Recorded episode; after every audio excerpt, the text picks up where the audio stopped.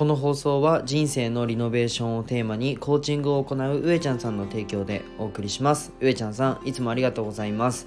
えっと上ちゃんさんのチャンネル URL は概要欄に貼っていますのでぜひ皆さんフォローしてから僕の放送を聞いてください。えー、おはようございます。世界一の医療施設を作ることを目的に事業をいくつかやりつつ看護師もやってるひじりです。えっとこのラジオはね1.2倍速で聞くのをお勧めします。えー、いつも聞いてくださってありがとうございます。えっと、今日のテーマは「周りと比較して辛い人へ」というテーマで、えー、真面目にお話ししたいかなというふうに思います。えっとなんか今って SNS とかでめちゃくちゃ美人な人だったりかっこいい人だったりあとはお金持ちだったりなんかいろんなキラキラキラしている人を見ることができるじゃないですか。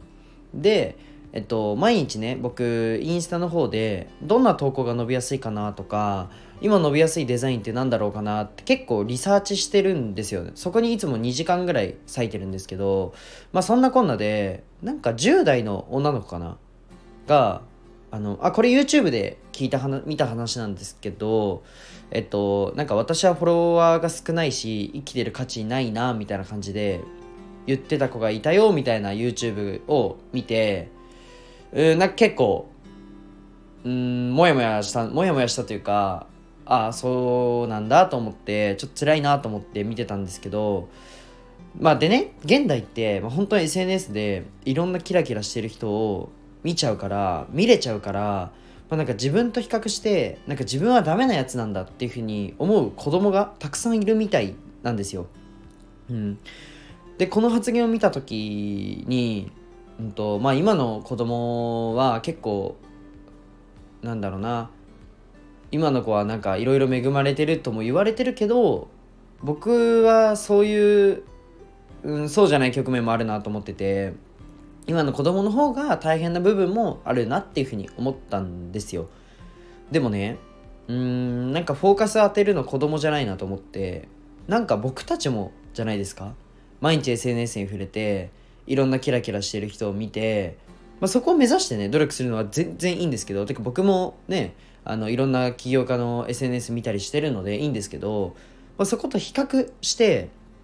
まあ、心を痛めてしまうのは、まあ、かなり危ないんじゃないかなって個人的に思ったんですよ。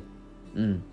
まあ、さらにね、うんとまあ、これって子供だけじゃなくて本当に僕たち、まあ、成人以上の、まあ、人間にも当てはまるんじゃないかなと思ってます。なんか欲求って、まあ、正直どのね、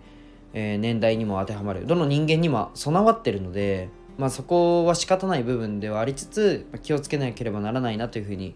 えっと、僕自身も思いました、まあ、っていうところからあのもう僕はねあのリサーチ以外でほとんど見ないんですよ。SNS を。リサーチ以外ではあんまり見ない。あの YouTube なんて2つのチャンネルしかもともと登録してなくてそれしか見ないんですよね。でもう最近見てないなって思ったやつはあの登録を解除するんですよ。そうすると、まあ、YouTube のアルゴリズム上あんまりおすすめされないんでみたいな感じであのやってて、まあ、インスタグラムもリサーチとしてベンチマークしている人の投稿しか見ないんですよね。あ、でもインスタに関して、インスタに関しては、うんと、スタンド FM で知り合った方の投稿に関しては見るようにはしてますと。まあなんかそんなこんなで、うーん、まあなんでこんなね、話をするかっていうと、多分、えっと、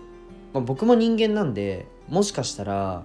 まあ、そういうキラキラしたものを見て、まあ、自分のね今やってる努力に焦りを感じたり、うん、今やってる仕事に、まあ、ストレスを感じたりだとか精神的な乱れが出てきちゃうんじゃないかなというふうに思って、えー、僕は今日ねこの配信をしようかなっていうふうに思いました。やっぱり上には上がいるんでどう頑張っても。うんしょうがないじゃないですかそれって。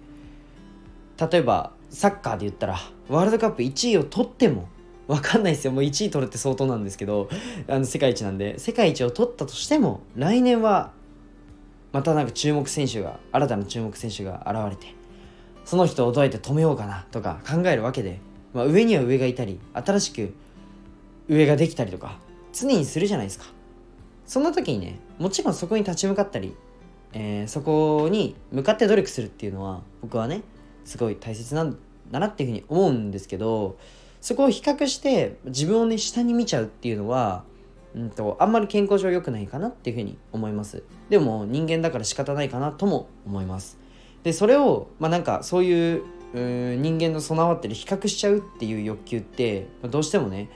あると思うんですよ。なんかよく他人と比較するなんて愚かだっていう風に結構あの言う方もいると思うんですけどでもね本当にぶっちゃけ、まあ、人間の機能的に備わってる欲求なんでしょうがないと思うんですよね。なんかそれを一つね大きく加速させたのはやっぱりお金ですね。貨幣制度、まあ、これによって身分が生まれちゃったと。でそれをさらに加速させたのは僕は SNS だと思ってて。いやだからって悪いものじゃないですよ。めちゃくちゃ便利だと便利なのは間違いないしうまく使うとことが大切だなというふうに思ってます、まあ、便利だから残ってるんですよ。不便だったら使えないものなんで残ってないんで。包丁もそうじゃないですか。体に刺したら死にますよね。危ないですよね。でも使い方を知ってれば怪我をしないんですよ。初めて料理する時って手切りやすいじゃないですか。僕もバイトで初めて包丁握った時アルバイト居酒屋やってたんですけど手切っちゃったんですよ。サクッと。慣れてないですし正しい持ち方もわからないと。SNS も同じで使い方をちゃんと理解して自分はどんな目的で SNS を触ってるのかなっていうのを見るのが大事だと思っててそれはまあ何でもいいんですよ。集客に使うでもいいですしストレスを発散するでも趣味で趣味なんですでもいいですし目的ってバラバラだと思うんですよね。ただ自分を傷つけないような使い方が大切なんじゃないかなと思って今回お話をしました。結構今日はうんいつもなんか仕事のことを話すんですけど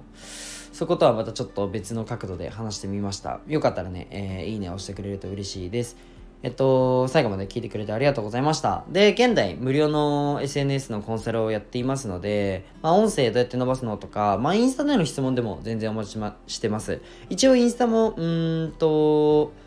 1日10人ぐらいを増やしてって、まあ、コツコツのもう爆速で伸ばすって正直再現性があんまりないので、まあ、コツコツ伸ばすのってどうやってやるのっていう部分をまあ、知りたい方はぜひご連絡ください。えっと、真面目にね、インスタ運営し始めたので、ぜひね、皆さん、プロフィールの右下にあると思うので、ポチってフォローの方お願いします。じゃあ今日はこの辺で終わりたいと思います。あ、ごめんなさい。最後にもう一つごめんなさい。えっと、現在、プティリスさんと、ロースイーツのプティリスさんとコラボしていて、まあ僕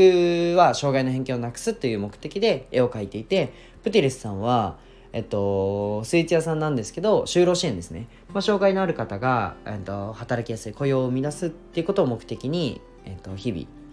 多分努力されていると思うので、僕と理念が